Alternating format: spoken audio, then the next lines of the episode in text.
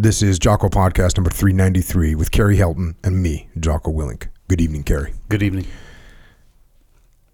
On the 4th of July, we took part in a reconnaissance over the wreck strewn field amidst the scene of unsupportable horror. Pushing as far out as Willoughby's Run, finding no enemy, we returned to our ground. We were now told to rest and be ready to move from the field the next day. But there was neither removal nor rest for us till we had gone up the round top slopes to bid farewell to our dead. We found them there on sheltered lawn where we had laid them, on the velvet moss fringed by low cedars that veiled the place with peace and beauty. I rode up near, and flinging the rein upon my horse's neck, dismounted to bend over them for a soldier's farewell. There they lay, side by side, with touch of elbow still. Brave bronzed faces where the last thought was written. Manly resolution, heroic self giving, divine reconciliation. Or where on some young face the sweet mother look had come out under death's soft whisper. We buried them there in a grave, alas, too wide, on the sunny side of a great rock, eternal witnesses of their worth, the rock and the sun. Rude headboards made of ammunition boxes rudely carved under tear dimmed eyes marked and named each grave and told each home. I went it is not long ago to stand again upon that crest whose one day's crown of fire has passed into the, the blazoned coronet of fame, to look again upon the rocks whereon we laid, as on the altar of lives of Vincent and O'Rorke, of Weed and Hazlett, all the chief commanders. And farther on were my own young heroes mounted to fall no more. Billings, the valor of whose onward looking eyes not death itself could quench. Kendall, almost maiden sweet and fair, yet heeding not the bolts that dashed his life blood on the rocks. Estes and Steele, and Noyes and Buck, lifted high above self, pure in heart as they that shall see God. And far up the rugged sides of Great Round Top, swept in darkness and silence like its own, where the impetuous Linscott had halted at last before the morning star. I thought of those other noble men of every type, commanders all, who bore their wounds so bravely, many to meet their end on later fields, and those on whose true hearts further high trusts were to be laid.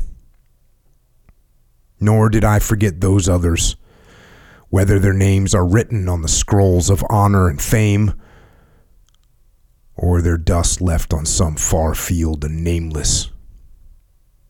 Nameless never to me, nor nameless, I trust, in God, where they are tonight.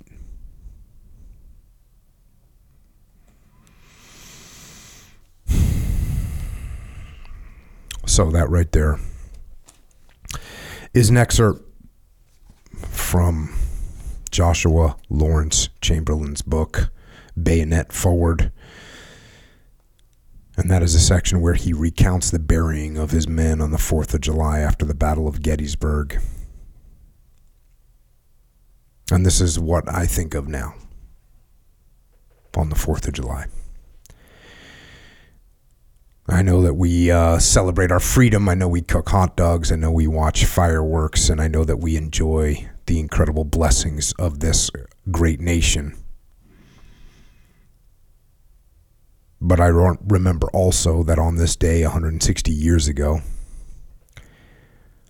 a brave commander buried the men he had lost.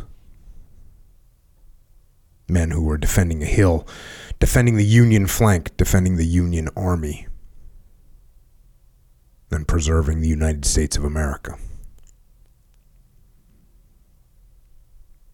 And I've talked about Chamberlain before.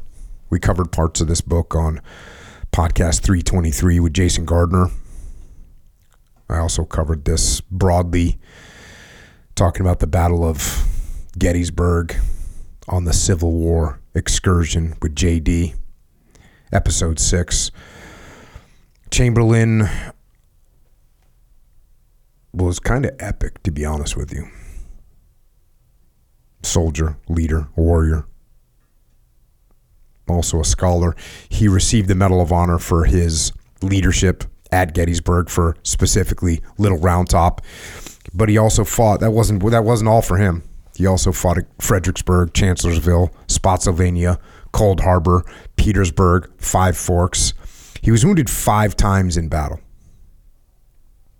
And two of those times where he was wounded, they probably should have been fatal. Of all the soldiers and officers, it was Chamberlain who was chosen to receive the flag of surrender at Appomattox on April 12th, 1865. And after the war, Chamberlain went back to Maine, where he was elected governor four times. He was also a lawyer, he was a real estate developer, served as president of Bowdoin College, and he's incredibly articulate, incredible writer and communicator. And his writing is a little bit lofty for us today. Just a little bit, not not too much.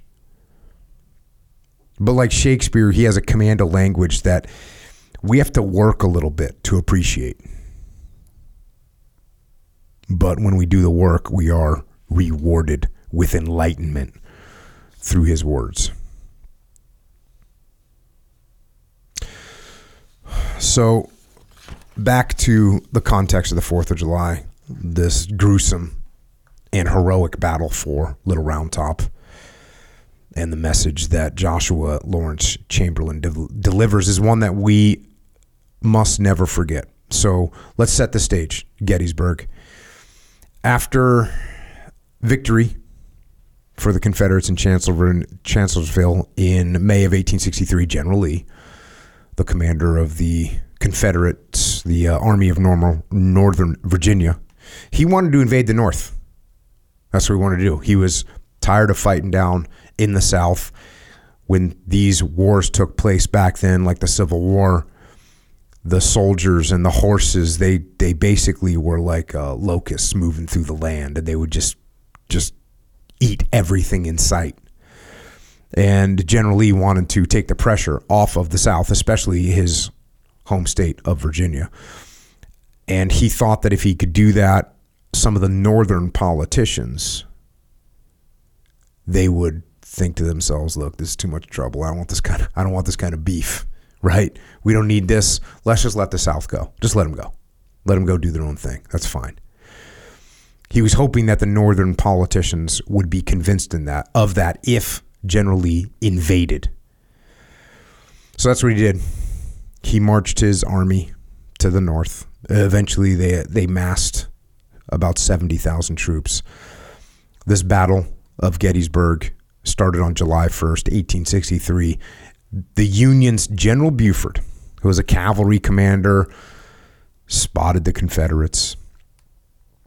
And instead of doing what cavalry is supposed to do, which is go back and tell headquarters what's going on. Instead, he knew that they need to be slowed down. He needed to slow down the Confederates, and so that's what he did. He attacked them, sort of set up little picket lines, and would harass them for a while, and then run away, and then harass them some more, and then run away and harass them some more. And it did slow down the Confederates, and it allowed the Union troops time to move into position, which is what they did. And on the second day of the battle, which is July 2nd, most of both armies had been assembled.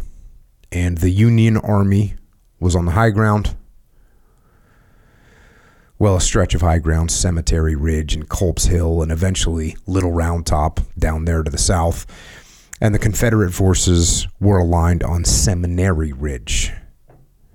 And it was on that second delay, second day of the battle, July 2nd, 1863, that the 4th, the 15th, and the 47th Alabama regiments, along with the 4th and 5th Texas regiments, attacked the left flank of the Union line.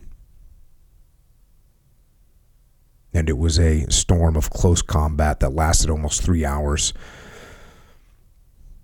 And it's our duty today that their deeds and their names are captured in those scrolls of honor, as Chamberlain said. And in this case, the scrolls written by Joshua Lawrence Chamberlain himself. So let's go to the book as Chamberlain takes position on Little Round Top. Again, remember, this is the second day of battle. There is already chaos going on. And they recognized, the Union recognized that they had to get troops down there to this left flank so that they could hold the left flank because they knew if they got if they got overtaken on their left flank, they would probably get rolled up very, very quickly. And so this is now Chamberlain moving his troops into position on Little Round Top. And I'm going to do my best.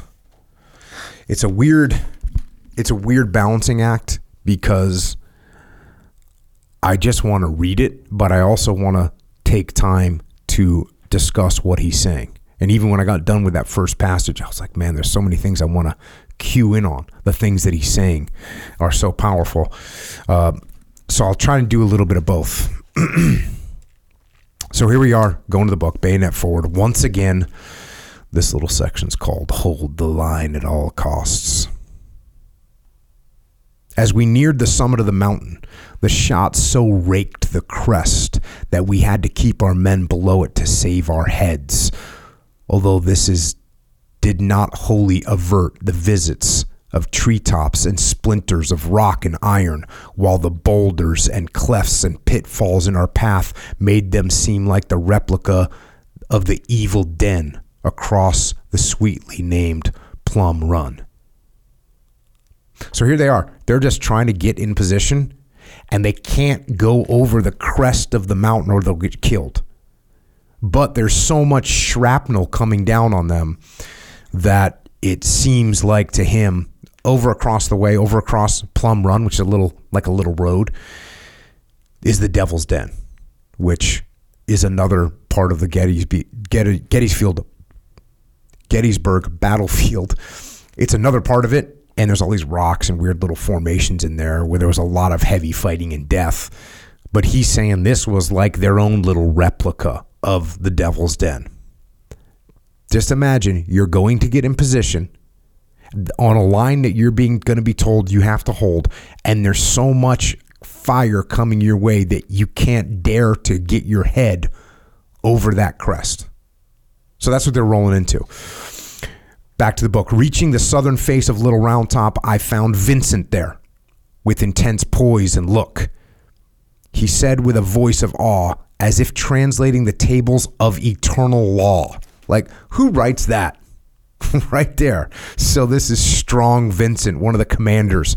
He said with a voice of awe, as if translating the tables of eternal law. First of all, I don't even know what that means. I mean, I've never heard of the eternal law. Have you? No, no. That's, that's it's just, but we know what it means, but we don't know what it means. We know that the tables of eternal law, we know what they are, but we don't know what they are. He says, I place you here. This is the left of the Union line. You understand. You are to hold this ground at all costs. I did understand full well, but had more to learn about costs. So, the left flank of the Union line. So, of the, I forget, I think it's 80 or 90,000 Union soldiers that are there. They're all in a big line. And the far left flank is these guys from the 20th Maine. He goes on to say, the regiment coming up right in the front was put in position by a quite uncommon order. On the right, by file into line, both that we should thus be facing the enemy when we came to a front and also be ready to commence firing as fast as each man arrived. This is a rather slow style of formation, but this time it was it was needful. Knowing that we had no support on the left, I dispatched a stalwart commander under the level headed Captain Morrill in that direction with orders to move along up the valley to our front and left between us and the eastern base of the Great Round Top to keep within supporting distance of us and act and to act as the exigencies of the battle should require. This is decentralized command coming at you. So when you're on Little Round Top, and thankfully I've been there a bunch of times now, when you're on Little Round Top, it just kind of it, it's a smaller knoll, and then it goes down into a little valley, and then it picks up, and that's the big Round Top, Great Round Top, and he sends Captain Morrill with a few others guys, these sharpshooters. He sends them down and maintain supporting distance. So that means they're supposed to stay close enough that they can hear each other, that they can definitely support each other with fire. And he says, hey, you do what you need to do as the battle requires. That's decentralized command, loud and clear. Hey, go over there and be ready to just do what you got to do. Next, the 20th Maine Regiment had 358 men equipped for duty in the ranks with 28 officers. They were all well seasoned soldiers and, what is more, well rounded men, body and brain. So he's got 358 men. And then he goes on to this. One somewhat important side note must have place here in order properly to appreciate the mental and moral attitude of the men before us. 120 of these men from the 2nd Maine were recruits whom some recruiting officer had led into the belief that they should be discharged with their regiment at the end of its term of service. In their enthusiasm, they had not noticed that they were signing enlistment papers for, quote, three years of the war, end quote. And when they had been held in the field after the discharge of the regiment, they had refused to do military duty and had been sequestrated in a prisoner's camp as mutineers waiting court martial. So, a hundred of these guys are people that had gotten screwed over by their recruiter.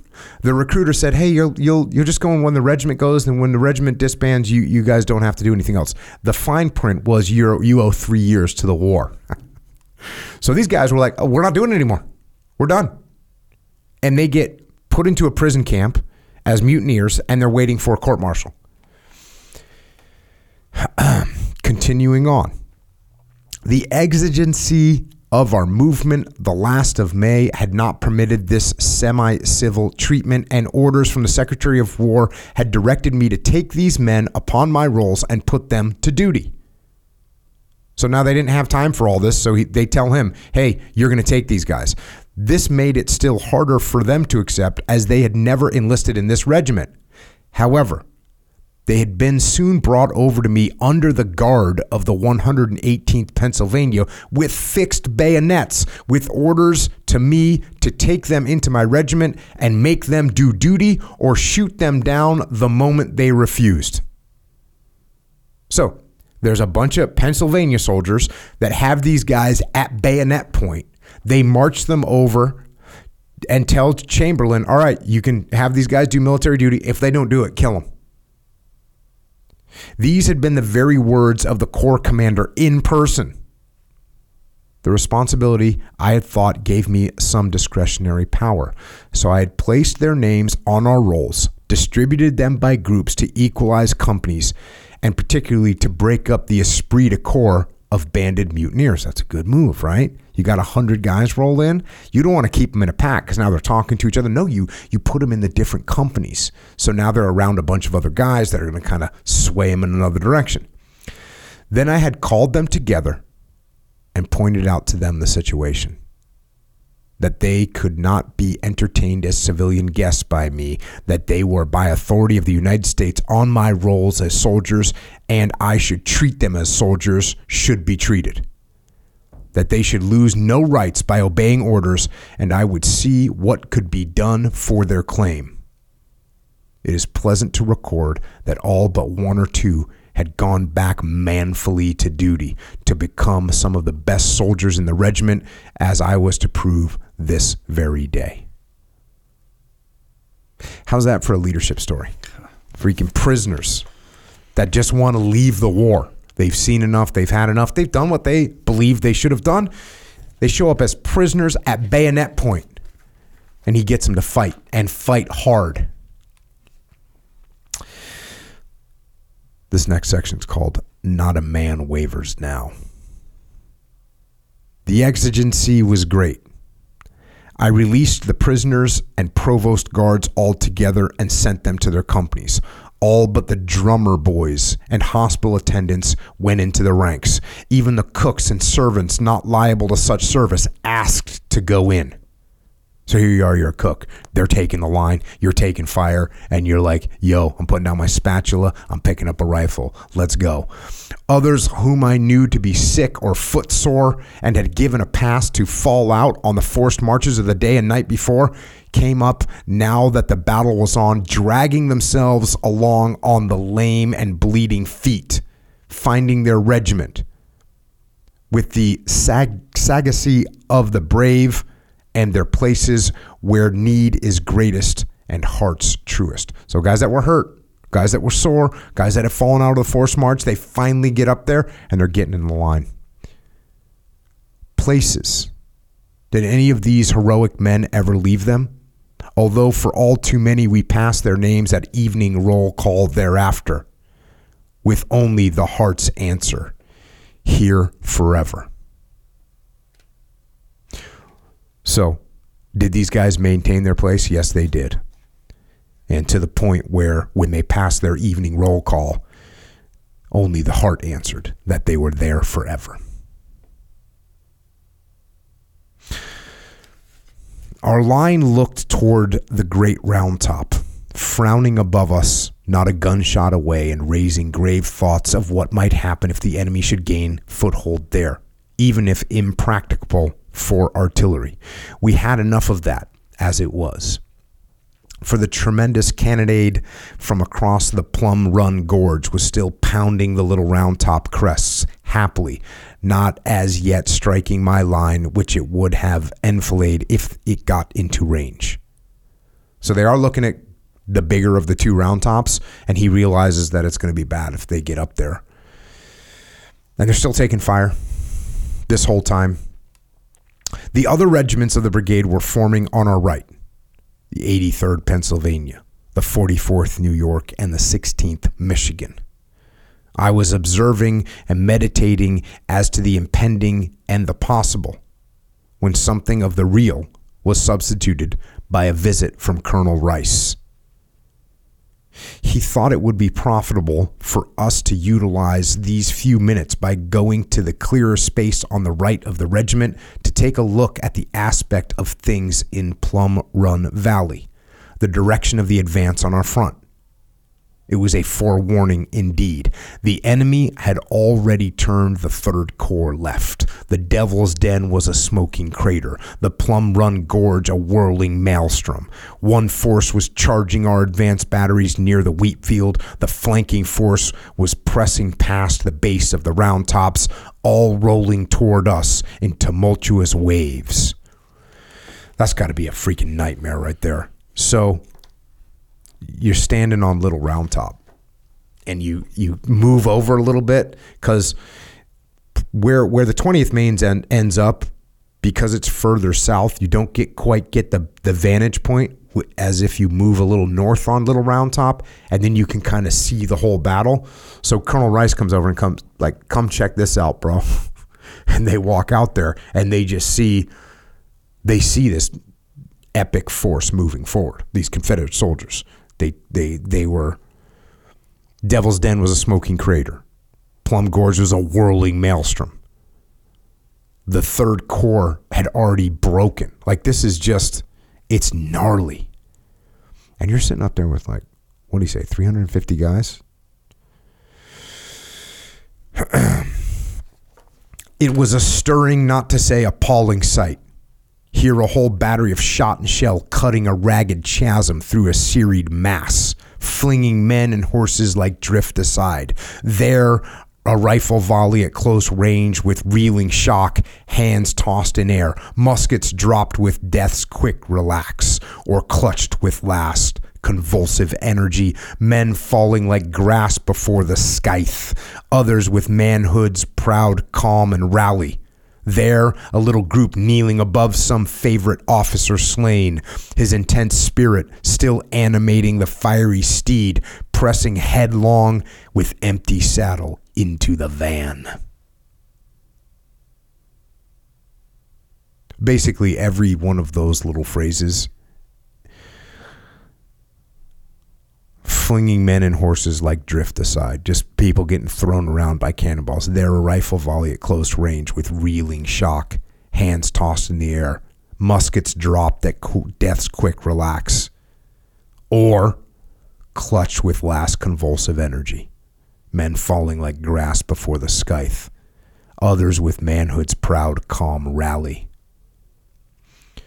there a little group kneeling above some officer slain. So there's a bunch of guys huddled around some some favorite officer. And yet his horse is still going forward with nothing in the saddle towards the front of the battle.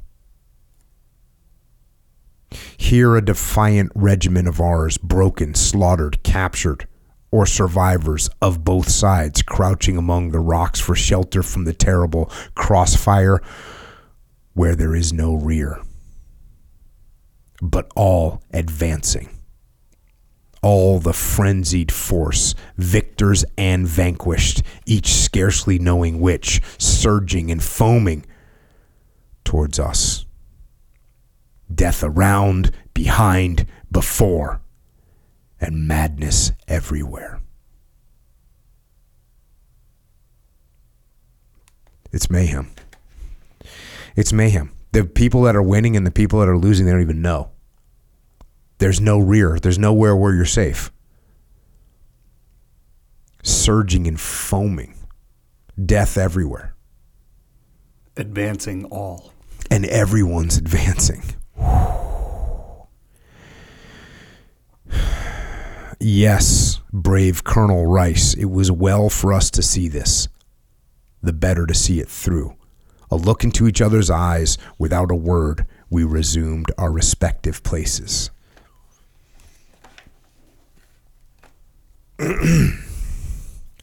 so they're looking, like I said, with Little Round Top, which isn't a, it's not like a mountain, it's a knoll, maybe a little bigger than a knoll, but it's not huge.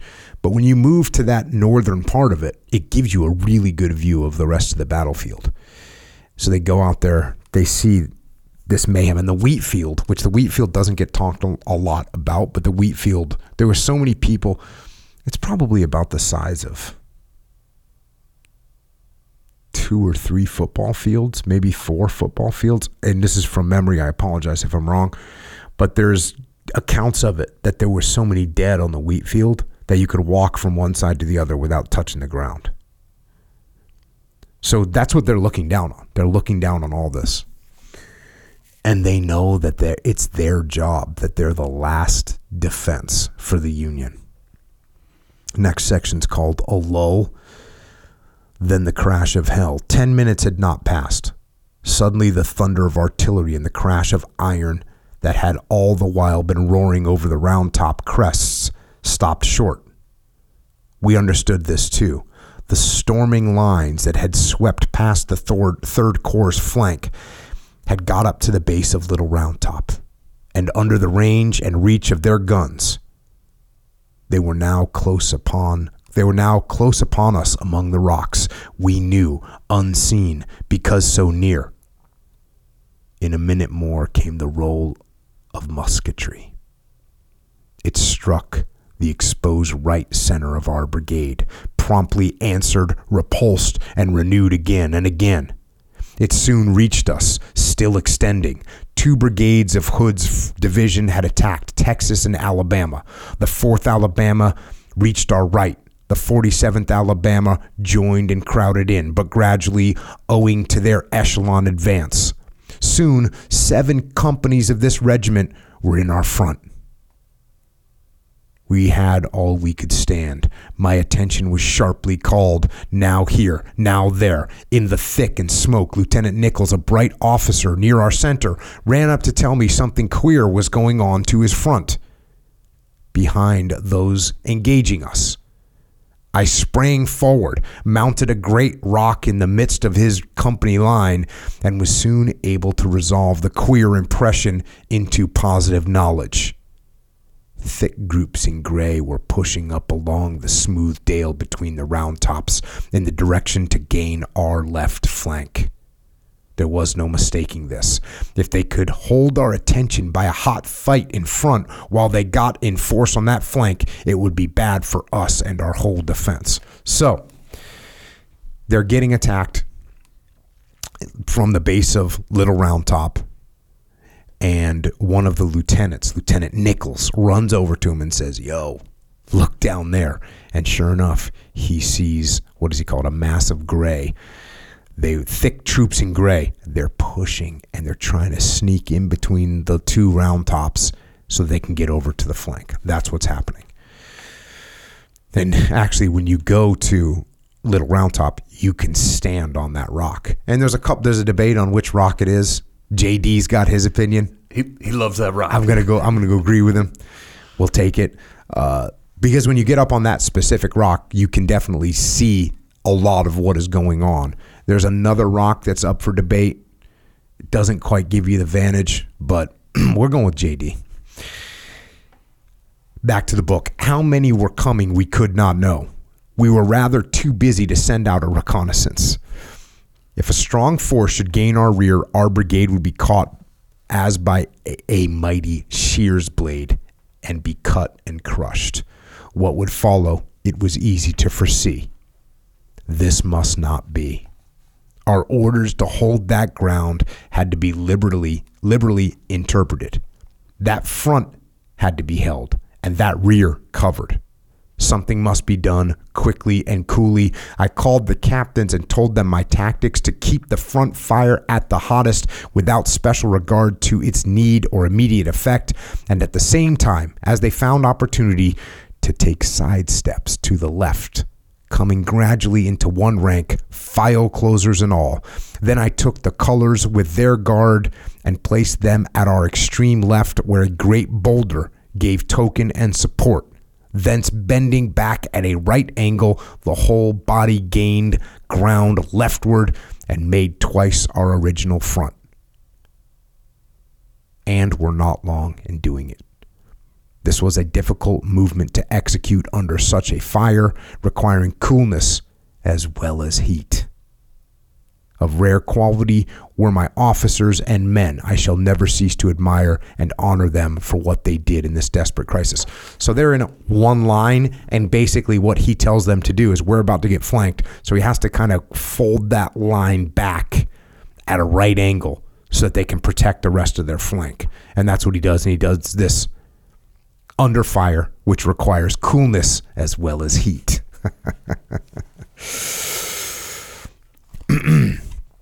Meantime, the tremendous blow of the 4th and 5th Texas struck the right of our brigade, and our 16th Michigan reeled and staggered back under the shock. Confusion followed. Vincent felt that all was lost unless the very gods should intervene. Sword aloft and face aflame, he rushed in among the broken companies in desperate effort to rally them, man by man. By sheer force of his supreme personality, he restored a portion of his line and was urging up the rest. Don't yield an inch now, men, or all is lost, he cried, when answering a volley scorched the very faces of the men. And Vincent's soul went up in a chariot of fire. So this is one of the other commanders up there. They're about they get they get smashed by the uh, fourth and fifth Texas, and they're about to break. And Strong Vincent goes in the line and man to man, getting them to hold the line. And under one of these volleys, he's killed. In that agonizing moment came tearing up the 140th New York, gallant O'Rorke at the head. Not waiting to load a musket or form a line, they sprang forward into that turmoil. Met by a withering volley that killed its fine young colonel and laid low many of his intrepid officers and a hundred of his men, this splendid regiment, as by a providence we may, well call divine, saved us all in that moment of threatened doom. So this is the this is the hundred and 140th New York with O'Rorke, and you can go to if you go to Gettysburg, you can go to O'Rorke's pub. But these guys come up, they don't even as Vincent is about to like get overrun. Up shows O'Rorke, and they don't even they don't even organize. They just freaking go into the line. And when you get up there to Little Round Top, this is like the northern section of Little Round Top. It's it's a little bit steeper of like a cliff so they're kind of diving off this cliff in order to engage in combat. I mean, by cliff, I mean, you know, it's like little rocks, four or five feet, they're jumping down. Um, chaos. To add a tragic splendor to this dark scene in the midst of it all, the indomitable Hazlett was trying to get his guns, 10 pounder rifled Parrotts, up to a working place on the summit close beyond. Finally, he was obliged to take his horses entirely off and lift his guns by hand and handspike up the craggy steep, whence he launched death and defiance wide and far around. What a description. Launching death and defiance. The roar of all this tumult reached us on the left and heightened the intensity of our resolve. Meanwhile, the flanking column around to our left and joined with those before us in a fierce assault which lasted with increasing fury for an intense hour. These two lines met and broke and mingled in the shock. The crush of musketry gave way to cuts and thrusts, grapplings and wrestlings. The edge of conflict swayed to and fro with wild whirlpools and eddies. At times, I saw around me more of the enemy than of my own men. Gaps opening, swallowing, closing again with sharp, convulsive energy. Squads of stalwart men who had cut their way through us, disappearing as if translated. All around, strange, mingled roar, shouts of defiance, rally, and desperation. And underneath, murmured entreaty and stifled moans, gasping prayers, snatches of Sabbath song, whispers of loved names. Everywhere, men torn and broken, staggering, creeping, quivering on the earth, and dead faces with strangely fixed eyes staring stark into the sky. Things which cannot be told nor dreamed.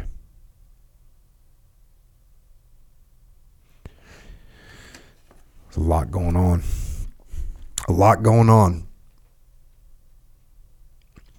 I wonder when they make movies, you know, like the Gettysburg movie, and they try and they do their best to sort of capture this chaos. I wonder how well they do that. I don't think you can do it. Yeah. How about Braveheart when they are like charging at each other and then as the two lines meet, it just gets into chaos? I think because the scale they did that out, and they must have filmed it in a way where they must have said, "Hey, you just get in there and cause chaos." It's, it has to be unplanned completely. Yeah, there's a there's a uh, fictional Game of Thrones mm-hmm. does a, a pretty good job with their production. There's a, a battle that that takes place, and I watching it, it it causes that kind of anxiety. You almost feel like you can't breathe mm-hmm. because the, it's there they're all packed in so tight, and there's you know com- you know combat happening, and I that was one I remember watching and being like, damn, like they they really did a, a solid job of kind of capturing some of that. Did you watch the Terminal List? Yeah. So like the opening of the Terminal List where they're doing this mission, mm-hmm. and I was watching it with my wife, and we got done watching like that opening scene, and I had actually already seen it because I went to the premiere. Oh. Jack Carr hooking a brother up, but I went to that and so I, I had seen it before, but now I'm watching it with my wife, and I had already told, I had already told Jack like that scene and Chris Pratt. I told them both. I was like, "Yo, this opening scene," because what makes it good is there's like flashes of light. You don't know what's happening. You're confused, and so we get. I get done watching this with my wife, and she's like, "That was like, I'm not sure what happened. That was really confusing." I'm like, "Exactly. they nailed it. It's freaking chaos. It's you don't know what's going on." There's flashes of light. There's muzzle like what you know how you can tell the difference between a muzzle flash from the enemy and your friendly. You can't really. Oh, well, that was an AK. Okay, now you're in like a city. Like it's it's chaos, man. It's chaos. Can you tell the difference a little bit by the sound? Sure. Can you look at the muzzle flash? But man, when when when you're on nods, like half nods, half nod on nods, it's freaking crazy, man. It's freaking mayhem. That's what it is. And they captured that.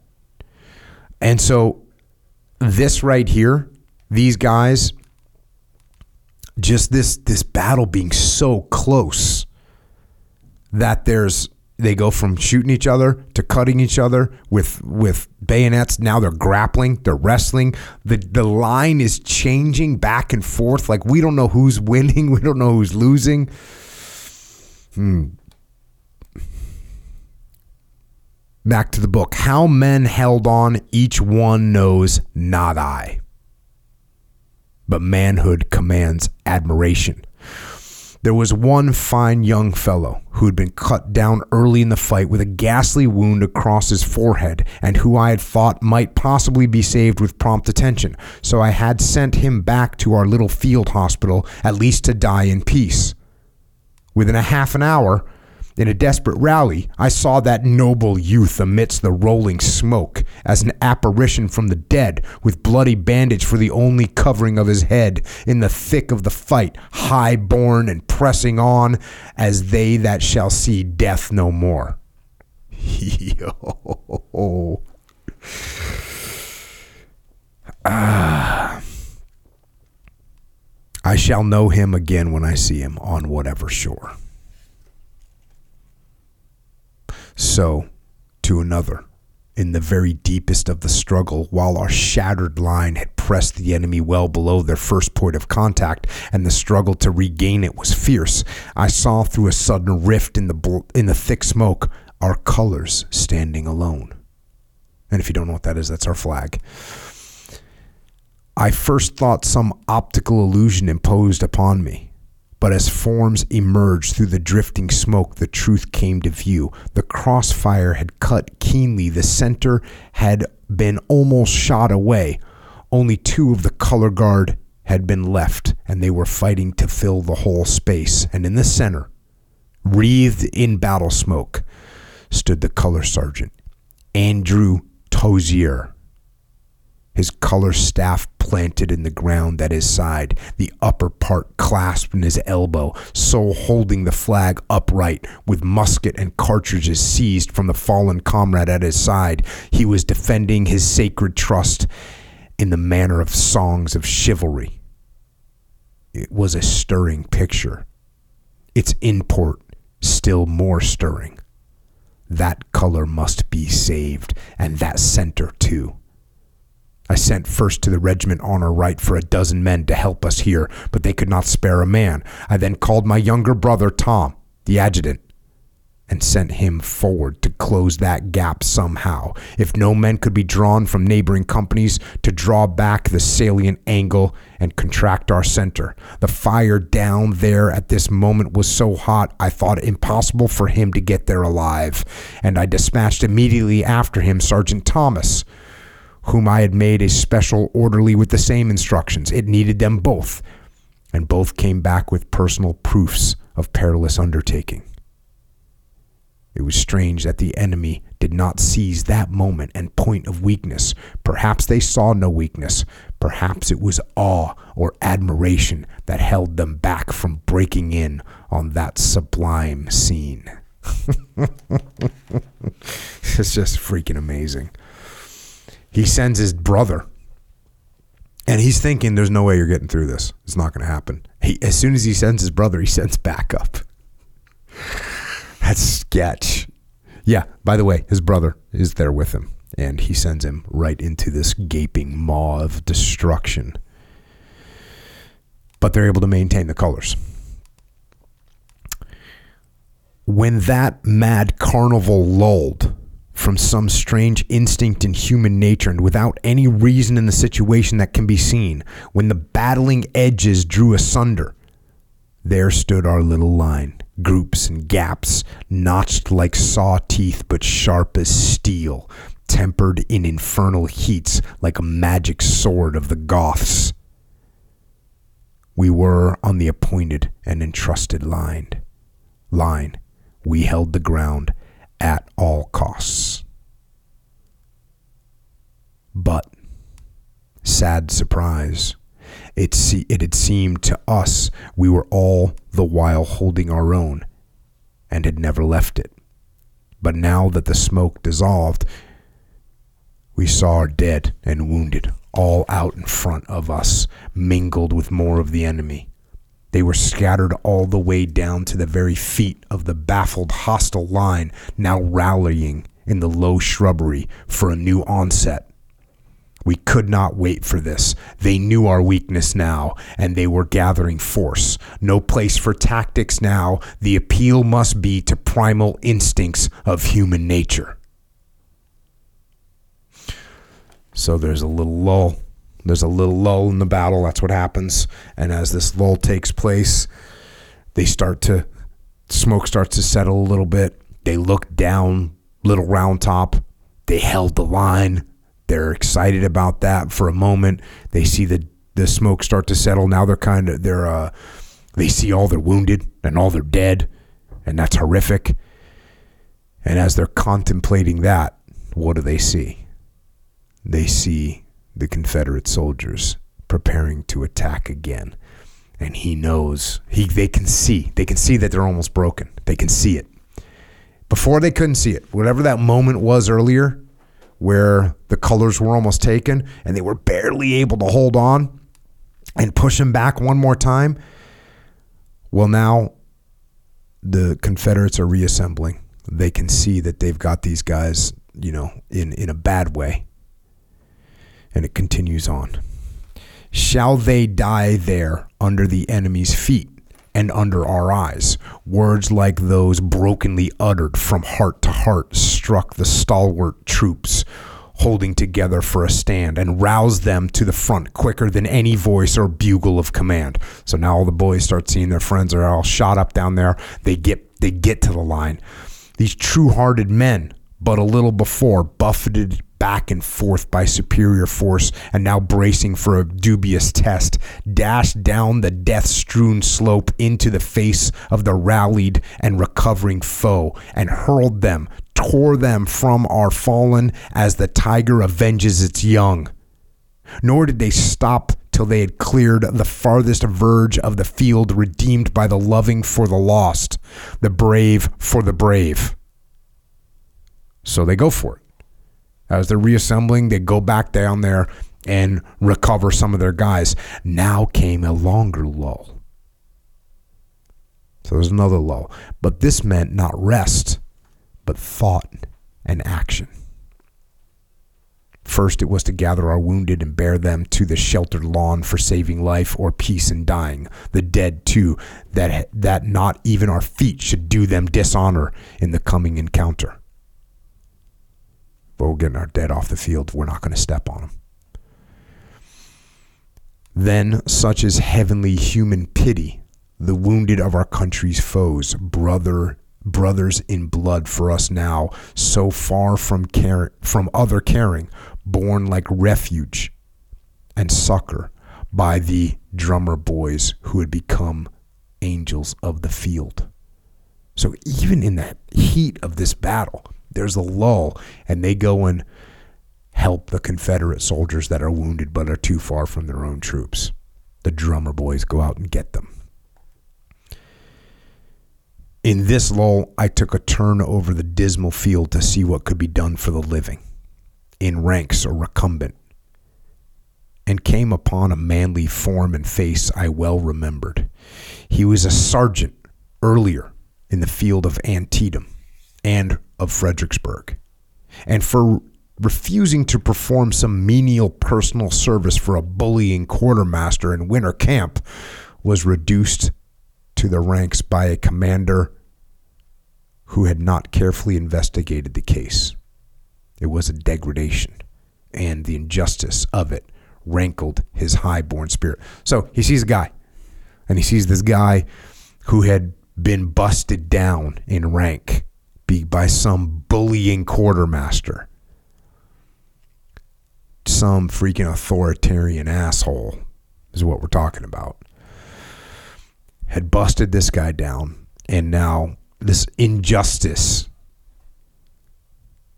had rankled his high-born spirit, but his well-bred pride would not allow him to ask for justice as a favor. I'd kept this in mind for early action.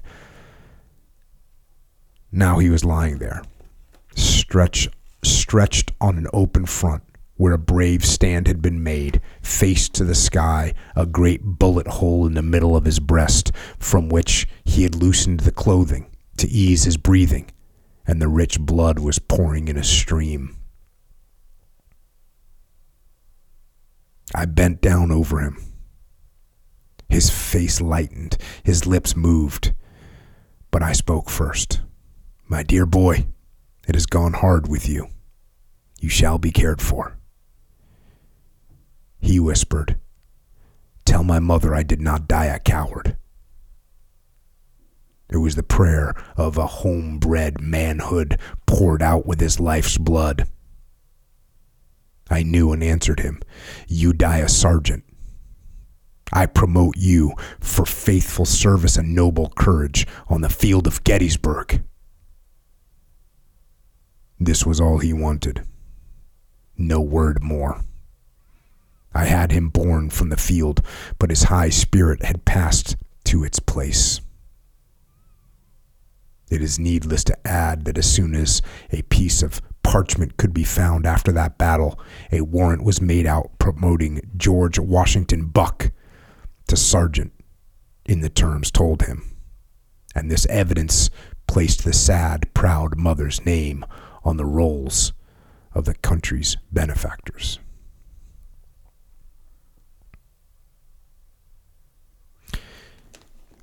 This is happening in the middle of a hellacious battle. He has kind of an interesting tangent here. As for myself, so far, I had escaped.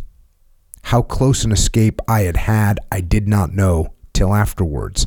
I think I may mention here, as a psychological incident, that some years after the war, I received a letter written in a homely but manly style by one subscribing himself a member of the 15th Alabama. And he wrote, Dear Sir, I want to tell you of a little passage in the Battle of Round Top, Gettysburg, concerning you and me, which I am now glad of. Twice in that fight, I had your life in my hands.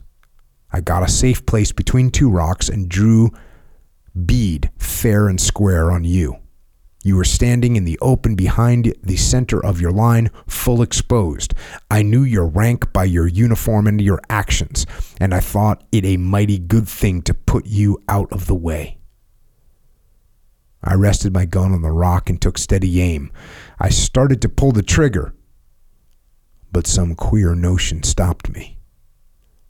Then I got ashamed of my weakness and went through the same motions again. I had you, perfectly certain. But that same queer something shut right down on me. I couldn't pull the trigger and gave it up. That is your life. I am glad of it now and hope you are. Yours truly. I thought he was that and answered him accordingly, asking him to come up north and see whether I was worth what he missed. But my answer never found him, nor could I afterwards. So who knows? But apparently somebody was going to kill him. Decided not to.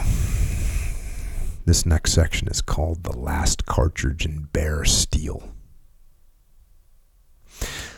And I, I, before we get into that, well, the first sentence says the silence and the doubt of the momentary lull were quickly dispelled. This is something to think about in life.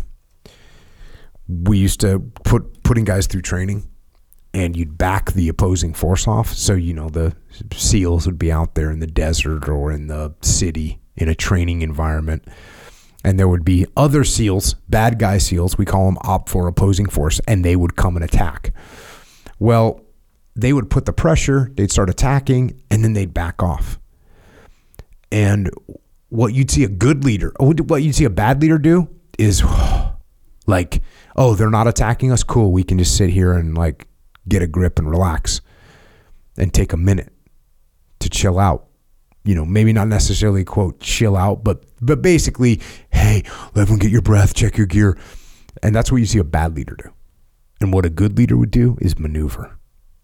Like they're not shooting because they're maneuvering on us. They're doing something. They're setting something up. So if we have the opportunity to move right now because they're not shooting at us, let's let's go.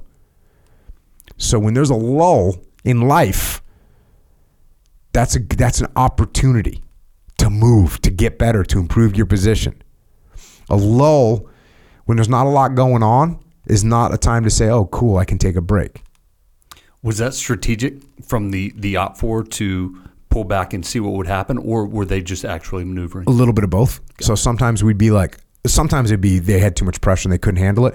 And look, you can just slaughter them all, but that's not, you know, that's uh, that's like a black belt just trashing a white belt, right?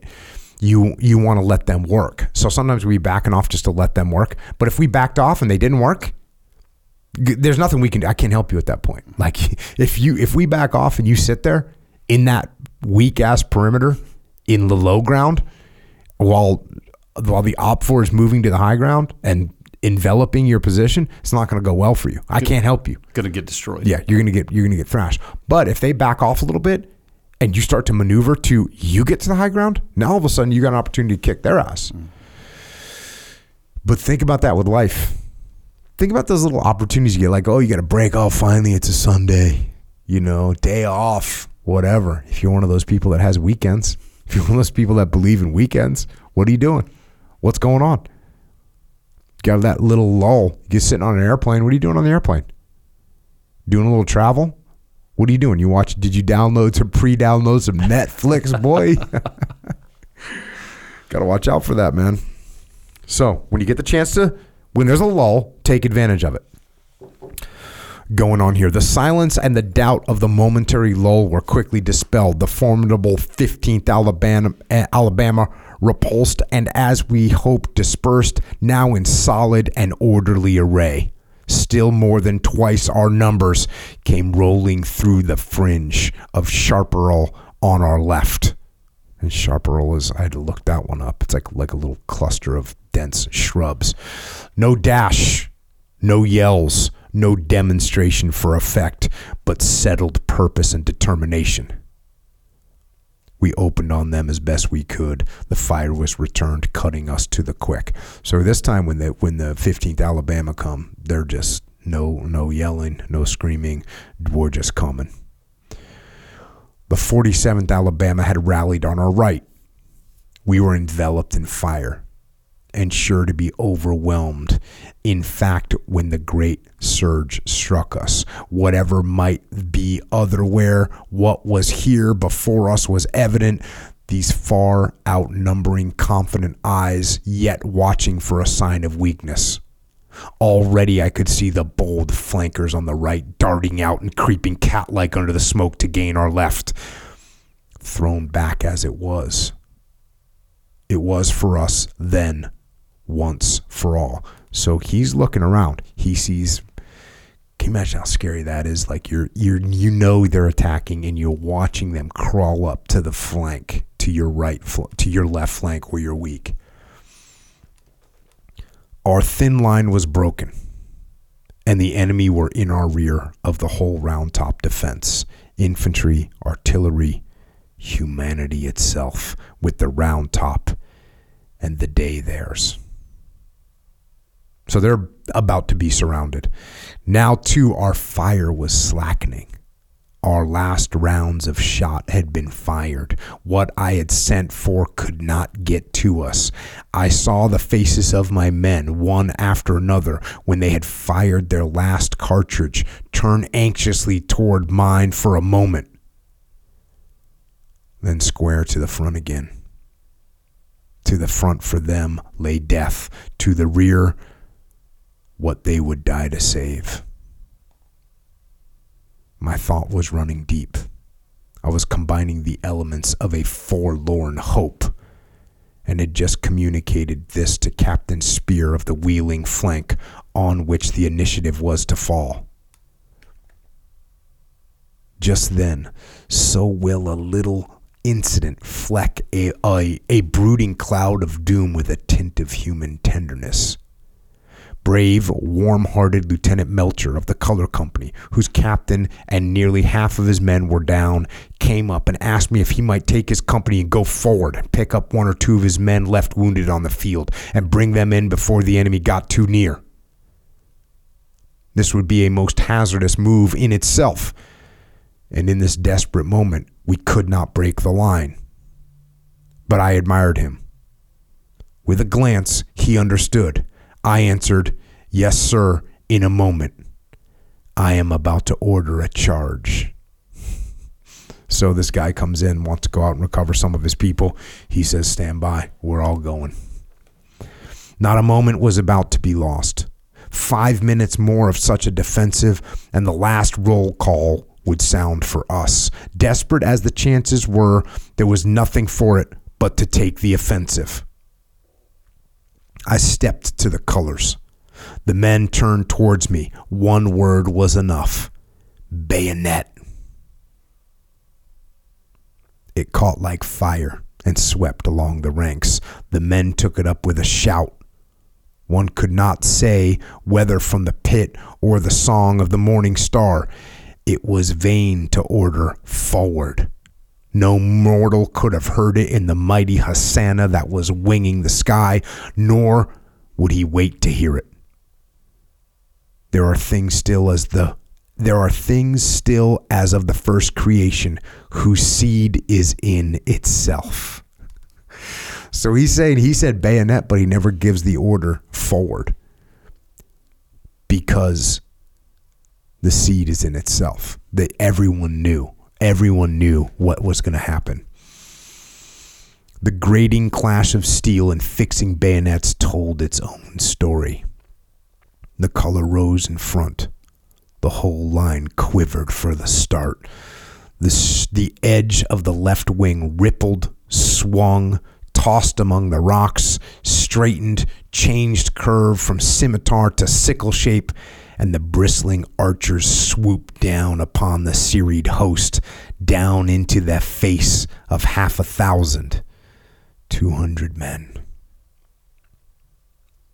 So it just starts. He gives the order to fix bayonets, and they start going forward. They have 500 enemy, 200 of them. It was a great right wheel. Our left swung first.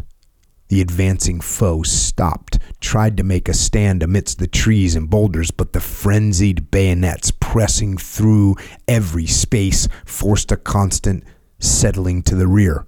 Morrill, with his detached company and remnants of our valorous sharpshooters who had held the enemy so long in check on the slopes of the Great Round Top, now fell upon the flank of the retiring crowd, and it turned to full retreat, some amidst the crags of the Great Round Top but most down the smooth vale toward the own, their own main line on Plum Run. So luckily he'd thrown those guys out there over on the Great Round Top, and now as the bayonets come, and it's like a hammer and anvil scenario.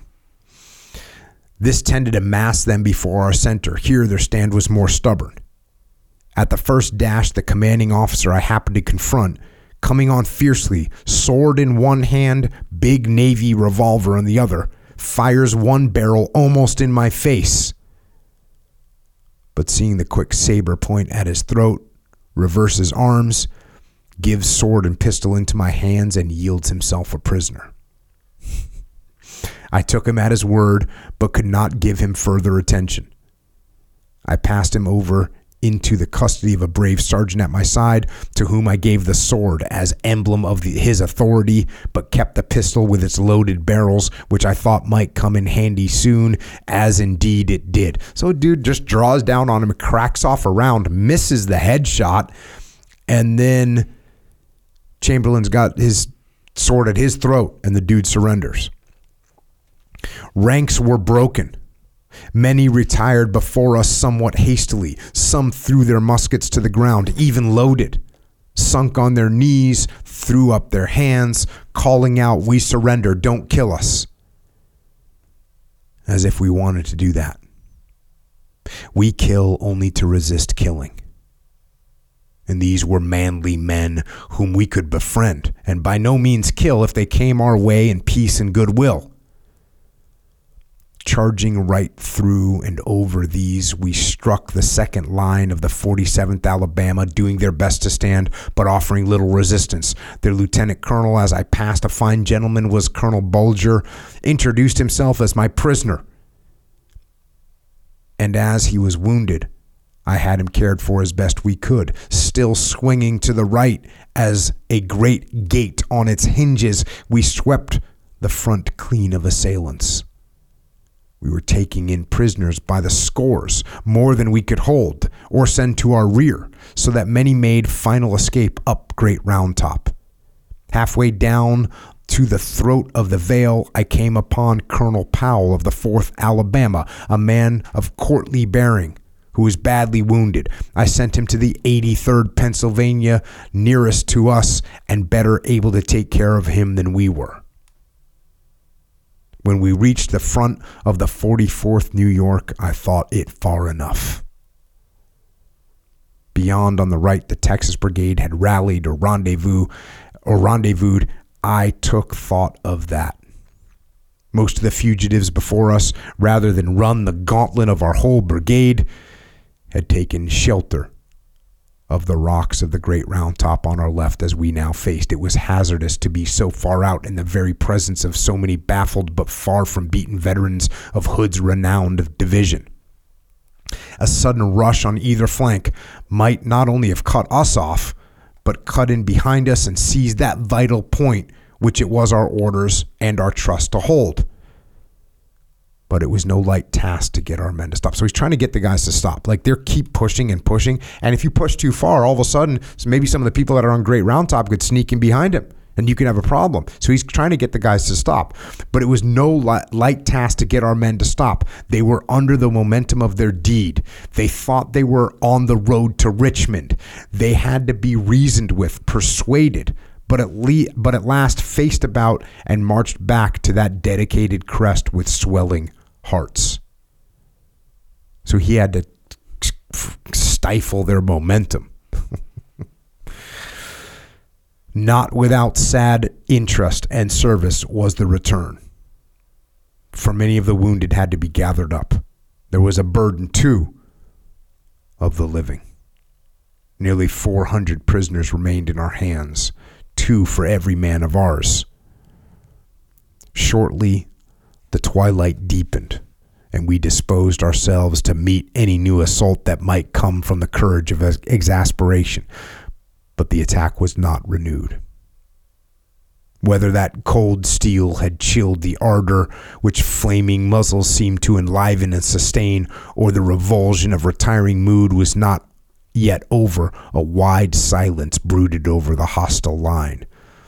That's an interesting point like shooting your guns get you all fired up, but that seeing that bayonet bayonet blade coming at you kind of chills you out a little bit. Maybe makes you second think, second guess what your what your uh, intentions are. Our worn out men bid at last to rest, fitted themselves to their environment, or followed their soul's behest. Some bent as if senseless to the earth. Some gazed up at the stars and sent wireless message through them to dear ones far away. Some wandered dreamily away in a search for water to wash from their throats the nitrous fumes of battle. Others, too manly to seek a surgeon, looked even for a shred of cartridge paper to staunch a too free wound, or yet more deeply drawn sought the sheltered nook where our wounded had been borne to render such aid as they could and take the farewell message home from the lips of brave men to hearts that had to be more brave.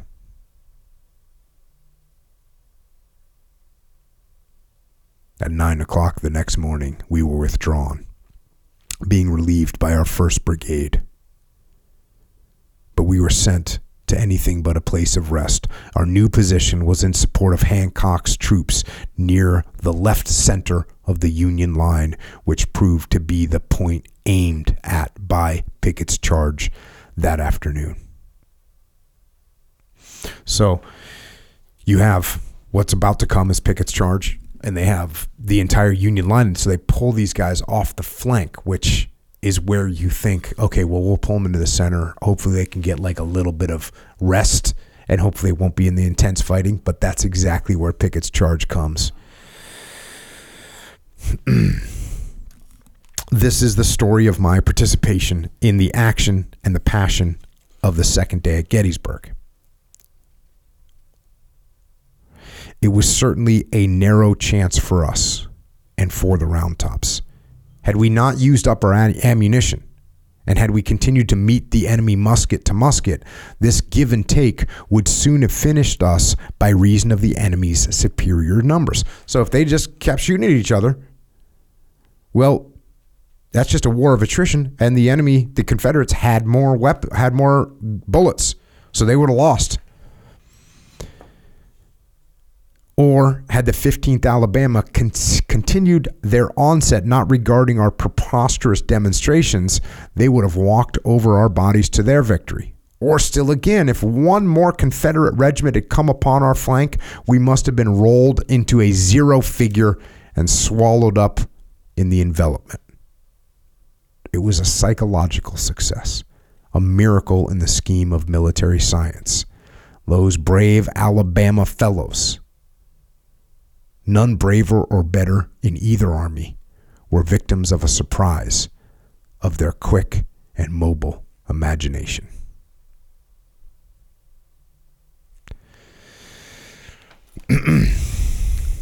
so, this is where he kind of, uh, this is what we opened with, right? After this happens, this is when he goes up and he he buries his men on the 4th of July. And once he has the men buried again, that's the part that I, I let off with. He says this I sat there alone on the storied crest till the sun went down as it did over the misty hills, and the darkness crept up the slopes till from all earthly sight I was buried as with those before. But oh, what radiant companionship rose around, what steadfast ranks of power, what bearing of heroic souls. Oh, the glory that beamed through those nights and days. Nobody will ever know it here. I am sorry most of all for that. The proud young valor that rose above the mortal and then, at last, was mortal after all. The chivalry of hand and heart that in other days and other lands would have sent their names ringing down in song and story.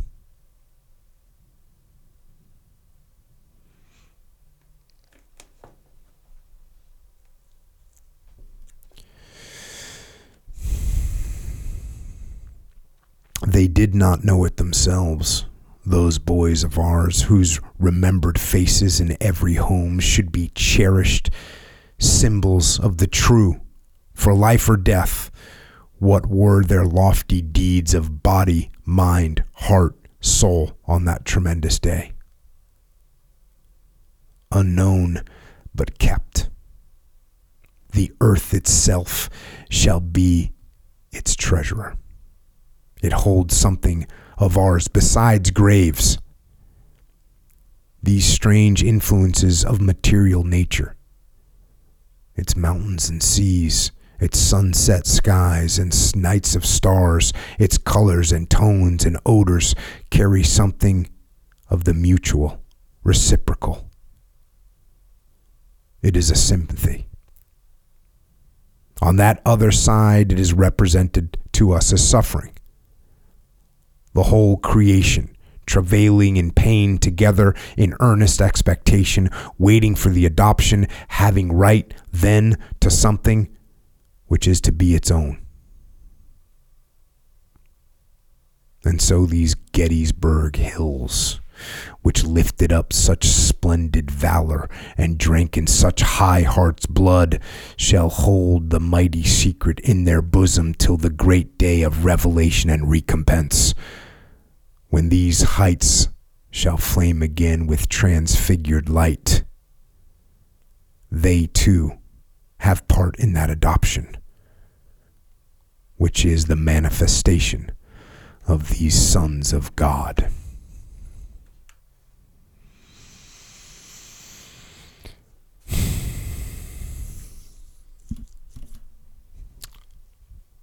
So,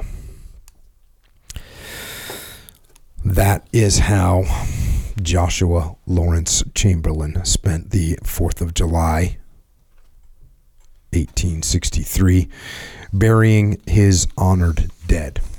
And Six years later, in 1889, he was on that hill again to dedicate a monument for his men, the men of the 20th Maine. And luckily, we have some of the words that he spoke on that day. Also contained in the same book. This book is like a compilation of a bunch of different things that he wrote and speeches that he gave And this is what he said at that dedication, 1889. Today we stand on an awful arena where character, which was the growth of centuries, was tested and determined by the issues of a single day. That's a bold statement, right? For centuries, you live a certain way, you learn, you follow the traditions, you follow the standards, but it all gets tested on a single day. We are compassed about by a cloud of witnesses. Not alone the shadowy ranks of those who wrestled here, but the greater parties of action. They for whom these things were done forms of thought rise before us as in an amphitheater, circle beyond circle, rank above rank, the state, the union, the people, and these are one. Let us, from the arena, contemplate the spiritual spectators. There is an aspect in which the question at issue might seem to be of forms and not of substance. It was on its face a question of government. There was a boastful pretense that each state held in its hands the death warrant of the nation, that any state had a right, without show of justification, outside of its own caprice, to violate the covenants of the Constitution, to break away from the Union, and set up its own little sovereignty as sufficient for all human purposes and ends, thus leaving it to the mere will or whim of any member of our political system to destroy the body and dissolve the soul of the great people. But this was not our theory, nor our justification.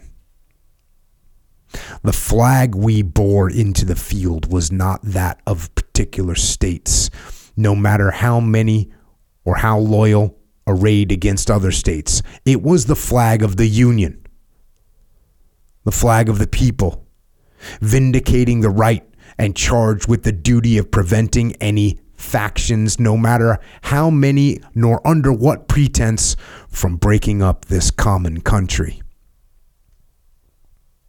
It was the country of the South as well of the North. These men who start, sought to dismember it belonged to it. Its life was a lar- larger life, aloof from the dominance of self surroundings, but in it, their truest interests were interwoven. They suffered themselves to be drawn down from the spiritual ideal by influences of the physical world.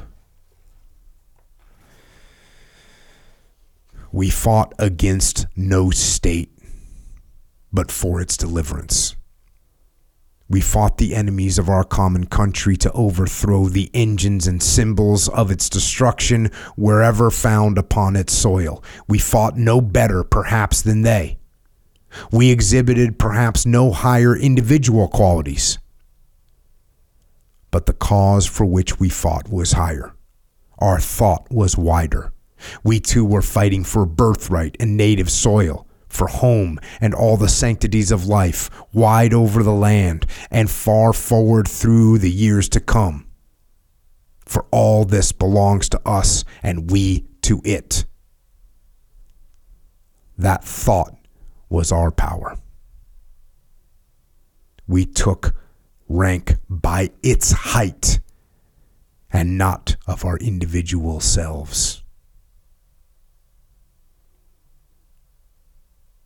It is something great and greatening to cherish an ideal, to act in the light of the truth that is far away and far above, to set aside the near advantage, the momentary pleasure, the snatching of seeming good to self, and to act for remoter ends, for higher good, and for interests other than our own.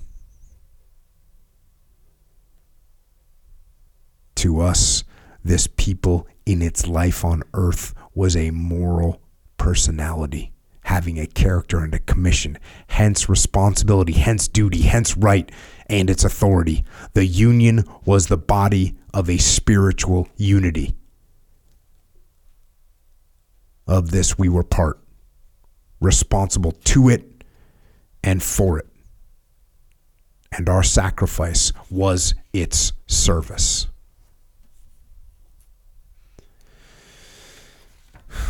talk about the ultimate in um, looking out for others above yourself and in delayed gratification, right? To act in the light of the truth that is far away and far above. To set aside the near advantage, the momentary pleasure, the snatching of seeming good to self, and act for remoter ends for higher good and for interests other than our own. Word. I was frantically trying to write those down as you read them. Yeah. Um, again, like you read these things and he, he's just making it so I guess clear wouldn't be the right word because it can be difficult to follow, but it's just stated in a way that's kind of undeniable. We fought against no state, but for its deliverance. We fought no better, perhaps, than they. We exhibited perhaps no higher individual qualities, but the cause for which we fought was higher, and our thought was wider.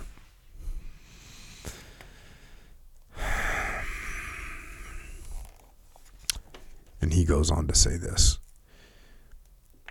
Hence, it is that in question of rank, of rights and duties, country must stand supreme. The thought goes deeper. There is a mysterious law of our nature that, in this sense of membership and participation, the spirit rises to a magnitude commensurate with that of which it is part. The greatness of the whole passes into the consciousness of each. The power of the whole seems to become the power of each, and the character of the whole is impressed upon each. the inspiration of a noble cause involving human interest far and wide enables men to do things they did not dream themselves capable of before and which they were not capable of alone.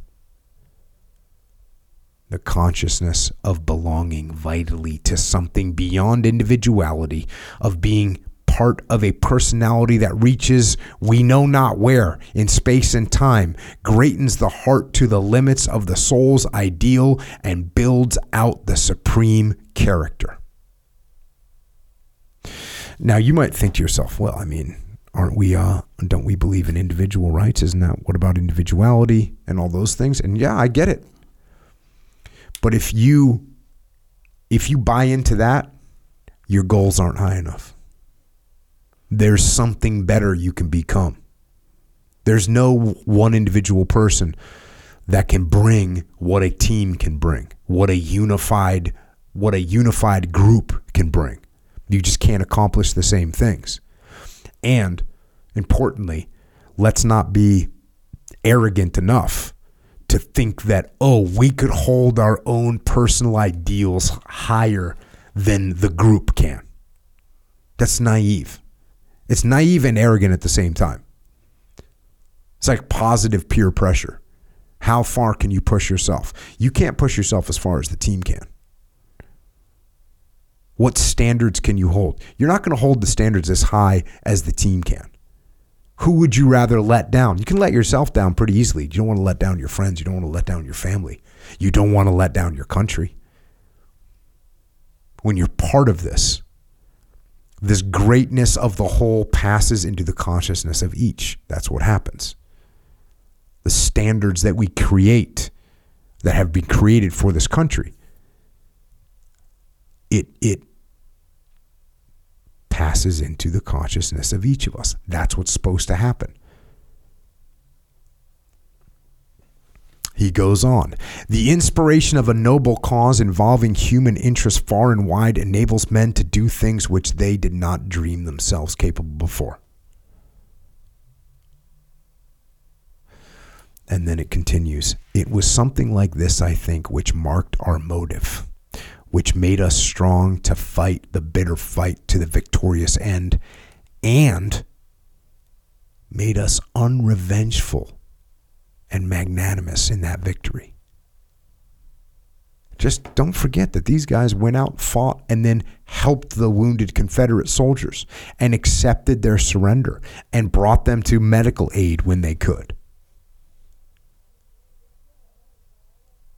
And then he says, We rose in soul above the things which even the Declaration of Independence pronounces the inalienable rights of human nature, for the securing of which governments are instituted among men. Happiness, liberty, life we laid on the altar of offering, or committed to the furies of destruction, while our minds were lifted up to a great thought and our hearts swelled to its measure. So, those things that you're promised in the Declaration of Independence life, liberty, and the pursuit of happiness they gave them up. They gave all those up.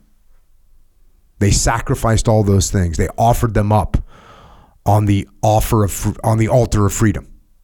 The things that you're guaranteed in the Declaration of Independence, the reason that governments exist is to protect these rights for people life, liberty, and the pursuit of happiness, these men on this day rose in soul above those things and offered them and sacrificed them. Continuing on, we were beckoned on by the vision of destiny. We saw our country moving forward, charged with the sacred trusts of men, of man. We believed in its glorious career the power of high aims and of strong purpose, the continuity of great endeavor, the onward, upward path of history to God.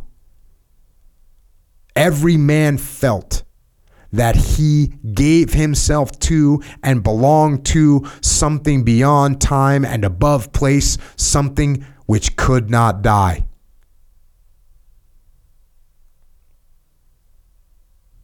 These are the reasons not fixed in the form of things, but formative of things.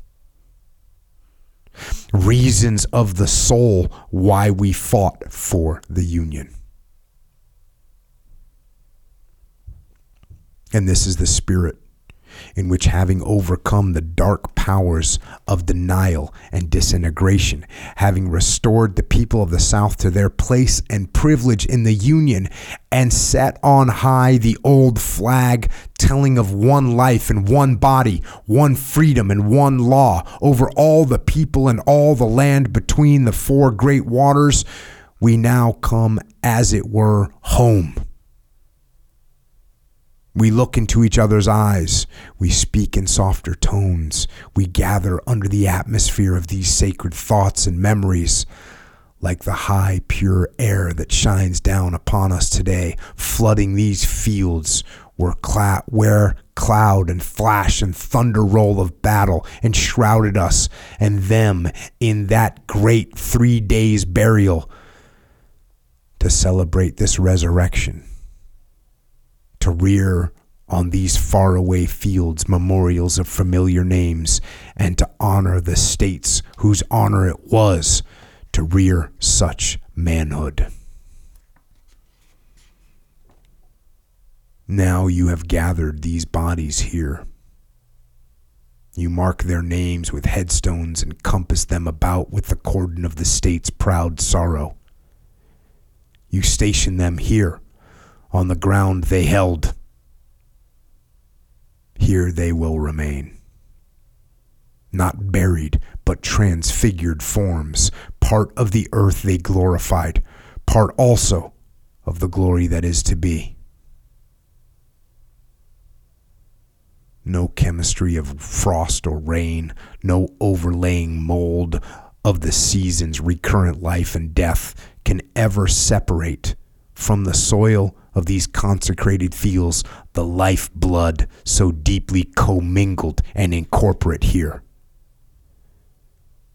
Ever henceforth under the rolling suns, when these hills are touched to splendor with the morning light, or smile a farewell to the lingering day, the flush that broods upon them shall be rich with a strange and crimson tone, not of the earth, nor yet of the sky, but mediator and hostage between the two. But these monuments are not to commemorate the dead alone. Death was but the divine acceptance of life freely offered by everyone. Service was the central fact. That and that truth these monuments commemorate.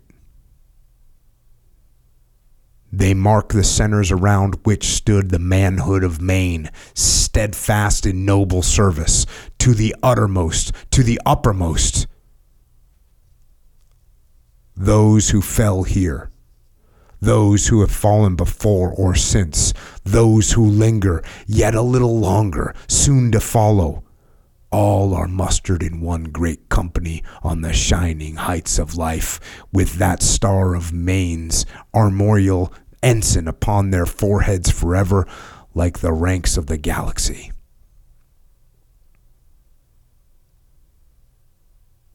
In great deeds, something abides.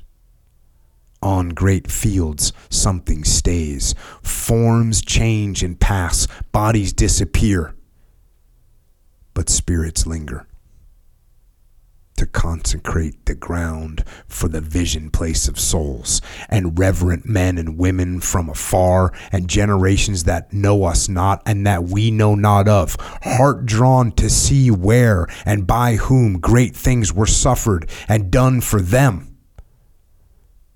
shall come to this deathless field to ponder and dream. And lo, the shadow of a mighty presence shall wrap them in its bosom, and the power of the vision pass into their souls. That is the great reward of service to live far out and on in the life of others. This is the mystery of the Christ to give life's best for such high sake that it shall be found again unto life eternal.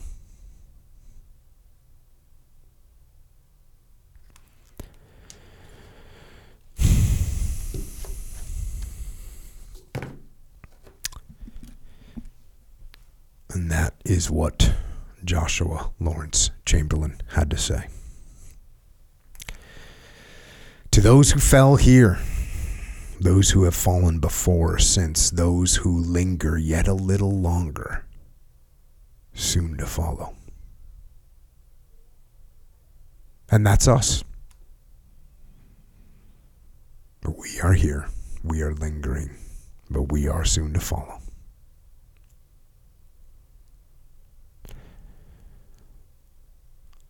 And I think that's something to think about on the 4th of July. What can you do? What great deeds can you do? Who can you help? Who can you serve? Forms change and pass, bodies disappear, but spirits linger. That is the great reward of service. then it can be certainly hard to see, especially with everything that's going on in the world, even what's going on in this country right now. There is divisiveness in our country. There are differences of opinion. There are different beliefs. There are different ideas. And yet, for all of us, I mean, other than those who truly just dis- detest liberty, the rest of us,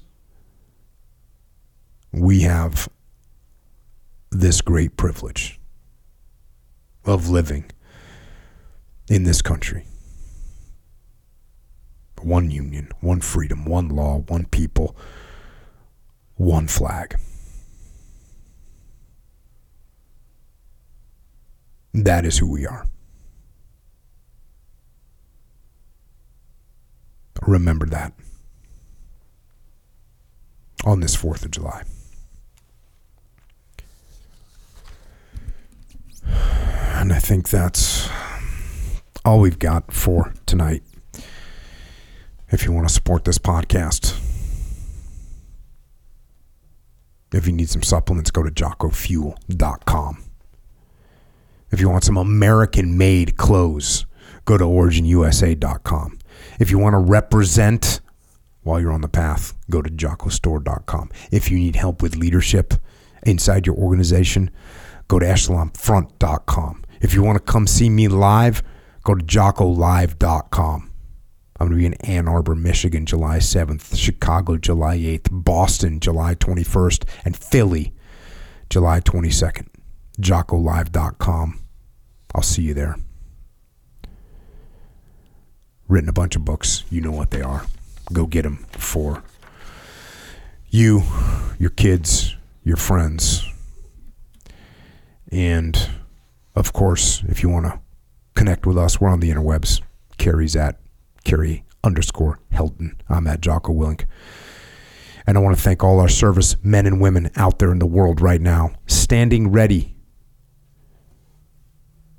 to sacrifice their lives for our higher ideal, for our flag, and for our freedom.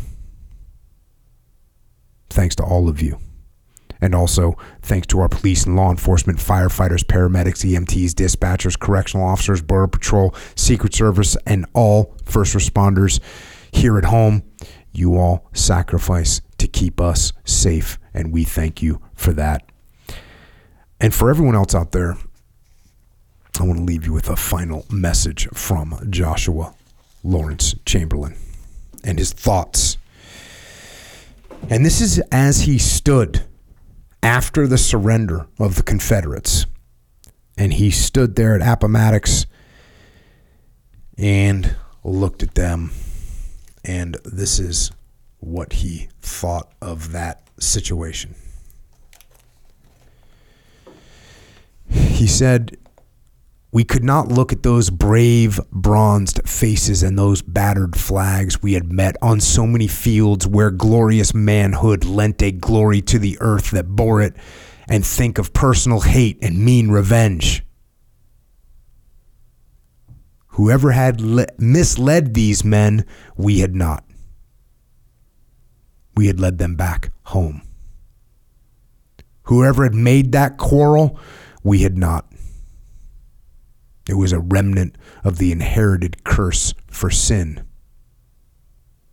We had purged it away with blood offerings. We were all of us together factors of that high will which, working often through illusions of the human and following ideals that lead through storms, evolves the enfranchisement of man. Forgive us, therefore, if from stern, steadfast faces, eyes dimmed with tears, gazed at each other across that pile of storied relics so dearly laid there down, and brothers' hands were fain to reach across that rushing tide of memories which divided us, yet made us forever one.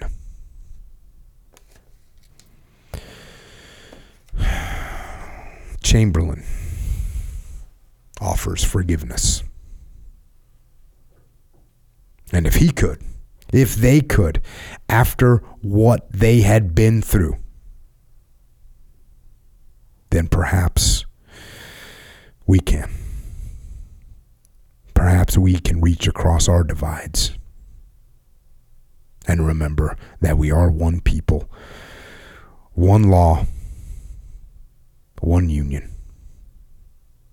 under one flag. Let us not forget that. And until next time, this is Kerry and Jocko.